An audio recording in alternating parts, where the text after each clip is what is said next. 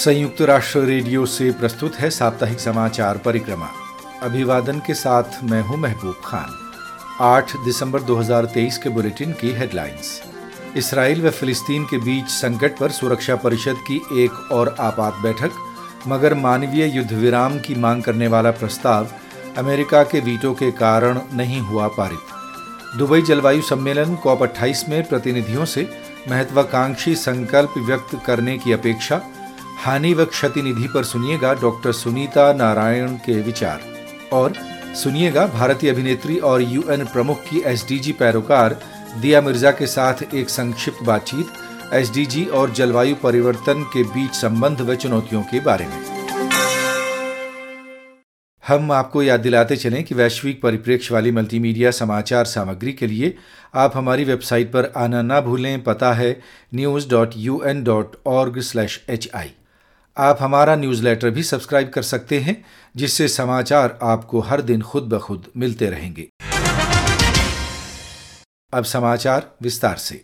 मध्य पूर्व में इसराइल और फिलिस्तीन के बीच मौजूदा संकट पर सुरक्षा परिषद की एक और आपात बैठक शुक्रवार को हुई, जिसमें गाजा में तत्काल एक मानवीय युद्ध विराम लागू किए जाने का प्रस्ताव नाकाम हो गया।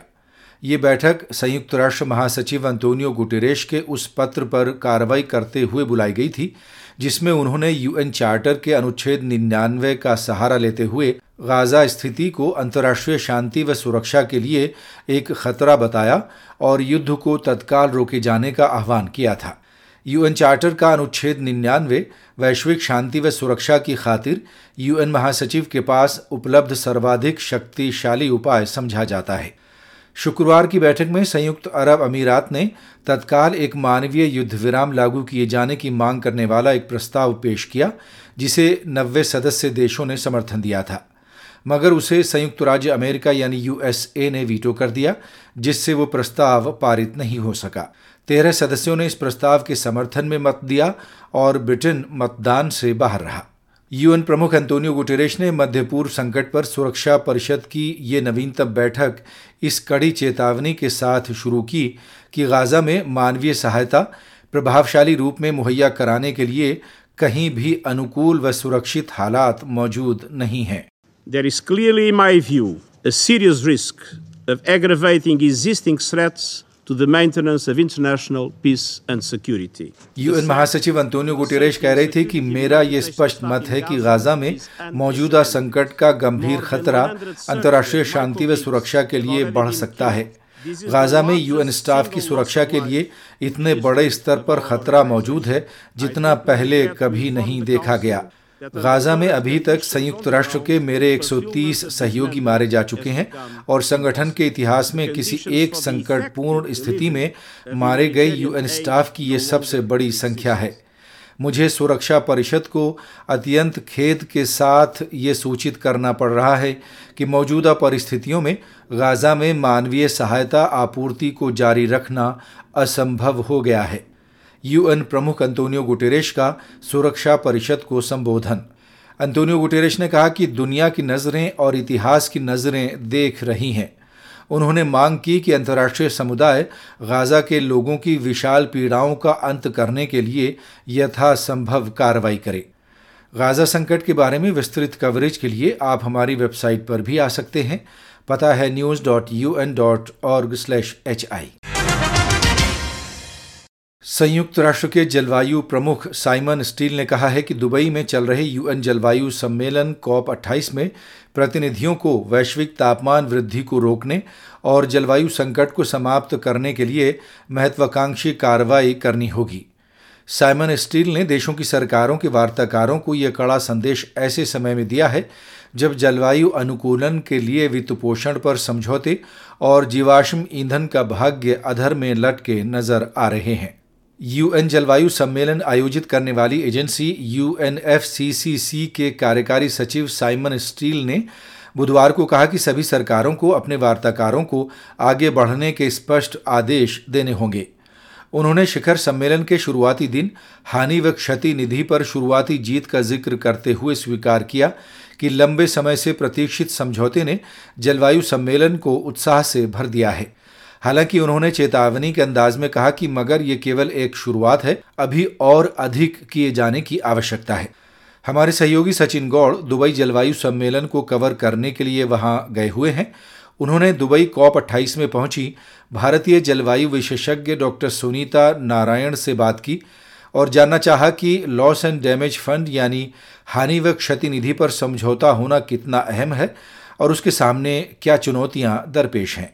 अंग्रेज़ी में जिसको लॉस एंड डैमेज कहते हैं, वो बस इतना है कि हमारी दुनिया में हो रहा है कि आज जलवायु परिवर्तन के कारण जो वर्षा कम आती थी, बहुत भयानक तरीके से आ रही है। हमने अभी सी की तरफ़ से एक रिपोर्ट जारी करी है, जहाँ दिखाया है कि भारत देश में हर दिन, प्रतिदिन एक एक्सट्रीम वेदर इवेंट हुआ। एक्सट्रीम वेदर इवेंट का मतलब कि कहीं ना कहीं ज़्यादा वर्षा, ज़्यादा गर्मी, ज़्यादा सर्दी, कहीं ना कहीं कुछ ना कुछ हुआ है आ, जो प्राकृतिक है मगर प्राकृतिक नहीं है क्योंकि हम लोगों ने हम मनुष्य उसके पीछे हैं। और यही सवाल लॉस एंड डैमेज का है कि जहाँ जलवायु परिवर्तन के कारण ऐसी हानिकारक चीज़ें हुई हैं ऐसी ट्रेजिडी हुई है उस ट्रेजिडी को किस तरह से विकसित देश पैसा दें? क्योंकि जलवायु परिवर्तन उनके कारण हुआ है उनके प्रदूषण के कारण हुआ है। तो एक पहल है अभी भी बहुत कमियाँ हैं इसमें मगर जो एक पहल है उसको आगे बढ़ाने की ज़रूरत है। ये जो ऐतिहासिक सहमति बनी है वो कॉप ट्वेंटी में ही बनी है। आगे का रास्ता कितना चुनौतीपूर्ण है एक इंपॉर्टेंट मोमेंट तो है ही ये लम्हा तो बहुत इम्पोर्टेंट देखिए लम्हा बहुत इम्पोर्टेंट है और एक ऐसी चीज़ हुई है जो किसी को को उम्मीद नहीं थी। एक बहुत महत्वपूर्ण अग्रीमेंट है। मगर चुनौतियाँ बहुत हैं, क्योंकि सवाल ये होगा कि किस देश के पास जाएगा, कैसे जाएगा, कैसे आप कहेंगे कि कितना लॉस है, किसका लॉस है, किसकी हानि हुई है, किसी घर की हानि हुई है, किसी की पशु मरा है, कितनी ज़मीन गई है, कैसे गई है और कितना पैसा आएगा, कैसे आएगा, ये सब चीज़ें अभी तय करने की ज़रूरत है। कौन पैसा देगा? विकसित देश आप जानते हैं, कोशिश में है कि वो अपने तरफ़ से जो उनकी जिम्मेवारी है, उससे हट जाएँ। पहले वो कहें कि नहीं, हम लोग नहीं देंगे। आपको देने की ज़रूरत है, सबको देने की ज़रूरत है। मगर ये सवाल जहाँ जलवायु परिवर्तन का है, सो विकसित देशों की जिम्मेवारी है। मैं फिर से कहूँगी, विकसित देशों की जिम्मेवारी है कि वो पैसा डालें और अफ्रीका में, एशिया में जहाँ भी बाढ़ आई है, सूखा आया है, जो हम जानते हैं, जलवायु परिवर्तन के कारण है, उन लोगों को पैसा मिले। भारतीय जलवायु विशेषज्ञ डॉक्टर सुनीता नारायण। भारतीय अभिनेत्री दिया मिर्ज़ा भी दुबई जलवायु सम्मेलन में शिरकत करने पहुँची हुई हैं, जो सतत विकास लक्ष्यों यानी एसडीजी के लिए यूएन महासचिव की पैरोकार हैं। हमारे सहयोगी सचिन गौड़ ने उनसे भी जानना चाहा कि टिकाऊ विकास लक्ष्यों और जलवायु परिवर्तन के बीच क्या संबंध है और उसके क्या प्रभाव हैं। जलवायु परिवर्तन और सस्टेनेबल डेवलपमेंट गोल्स एस का पूरी तरह से कनेक्शन है। क्योंकि अगर हमारी जो पृथ्वी का, का संतुलन है वो जैसा बिगड़ रहा है वो बिगड़ता चला जाएगा तो ये ना सिर्फ़ हमारे पर्यावरण को हानि पहुंचाता है पर उसके साथ साथ मानव जाति को बहुत हानि पहुंचाता है। Job insecurities food insecurity water insecurity lack of opportunity deepened and fractured uh, inequities and of course uh, जो gender uh, inequities है वो और भी बढ़ जाएँगे तो climate change is totally and completely connected to the sustainable development goals और climate action इसलिए सबसे ज़्यादा महत्वपूर्ण है ज़रूरी है क्योंकि बिना एक ऐसी धरती ऐसी पृथ्वी जिस पे साफ़ हवा साफ़ पानी, खाने को खाना जो हेल्थी फ़ूड है, अगर सबको ये एक्सेसिबल नहीं है और जो पृथ्वी का संतुलन है वो बना नहीं रहता तो सबको बहुत गहरी तरह से ये अफेक्ट करा, करेगा और कर रहा है।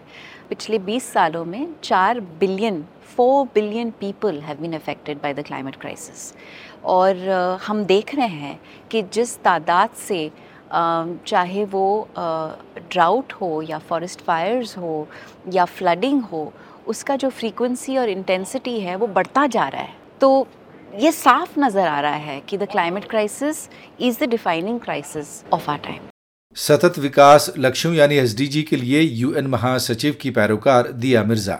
वार्षिक यूएन जलवायु सम्मेलन कॉप 28 की विस्तृत कवरेज हमारी वेबसाइट पर देखी जा सकती है। पता है news dot U N dot org slash H I Ghana में बुधवार को संपन्न हुए दो दिवसीय मंत्री स्तरीय सम्मेलन में इक्यानवे देशों ने संयुक्त राष्ट्र शांति रक्षा के लिए अपनी प्रतिबद्धता को रेखांकित किया है। इस सम्मेलन में विभिन्न प्रतिनिधियों ने कहा कि यूएन शांति रक्षक दुनिया के सबसे अस्थिर वातावरण में सेवा करते हैं और बढ़ते भू राजनीतिक तनाव अधिक जटिल टकराव और उनके सामने आने वाले खतरे पहले से कहीं अधिक बड़े हो गए हैं। कुल इक्यानवे देशों और तीन अंतर्राष्ट्रीय संगठनों ने इस सम्मेलन में यूएन शांति रक्षा के लिए सामूहिक प्रतिबद्धता और राजनीतिक समर्थन व्यक्त किया।